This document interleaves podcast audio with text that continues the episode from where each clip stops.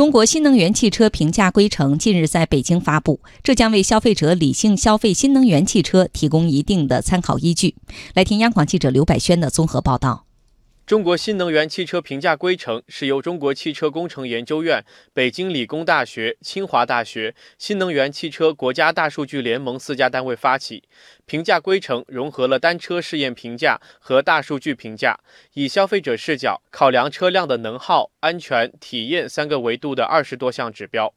初步测试结果发现，目前新能源汽车在全球统一轻型车测试循环下的常温、高温续航里程和能耗消耗率都处于较好水平。中国工程院院士孙逢春说：“通过我们抽测的这些新能源汽车四款，应该说总体来讲呢，我们的技术水平还是处于一个国际先进水平，特别是我们在总体啊还有续时里程方面，那么现在基本上都是在四百公里以上。”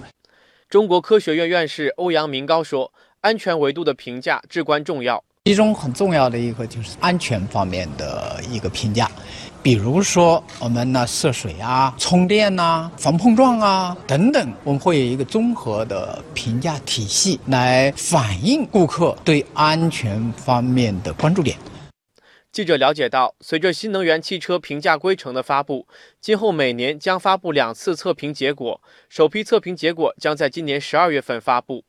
工信部有关负责人提出，将进一步加快完善新能源汽车整车、动力电池和充电基础设施安全标准，提升新能源汽车全生命周期的质量安全水平，同时不断提高新能源汽车产业的创新能力。